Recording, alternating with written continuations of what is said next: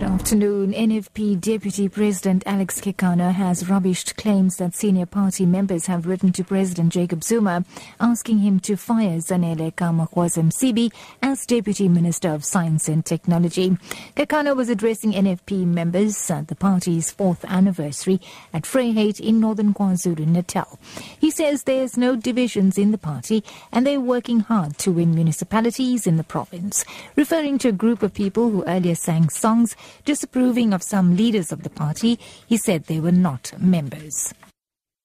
Firefighters are battling a fire on the upper slopes of Table Mountain.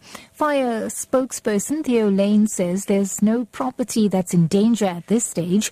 He says ground crew are on standby should the fire move down the slopes. We have got three helicopters water bombing and we got additional crews uh, standing by in the event of um, their services being required.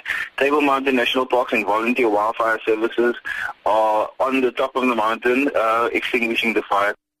In other news now, SADC facilitator Cyril Ramaphosa has arrived in the Lesotho capital Maseru to observe the counting process of general elections.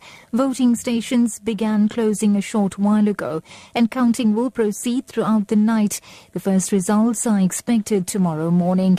The early elections followed a botched coup attempt late last year. Ramaphosa managed to negotiate a truce between political parties. And wrapping up, Indian Prime Minister Narendra Modi's government has unveiled a business friendly budget aimed at attracting greater investment. Finance Minister Arun Jaitley has announced an unprecedented corporate tax cut in the new government's first full budget.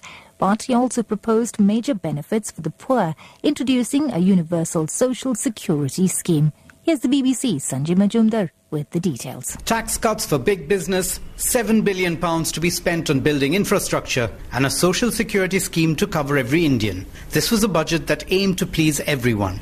The Narendra Modi government is being helped by some good news on the economy. It's now growing at more than 8%. That's more than China. And inflation is down. Presenting the budget in Parliament, Finance Minister Arun Jaitley was upbeat. The government also plans to pay welfare benefits directly into people's bank accounts to eliminate corruption and wastage.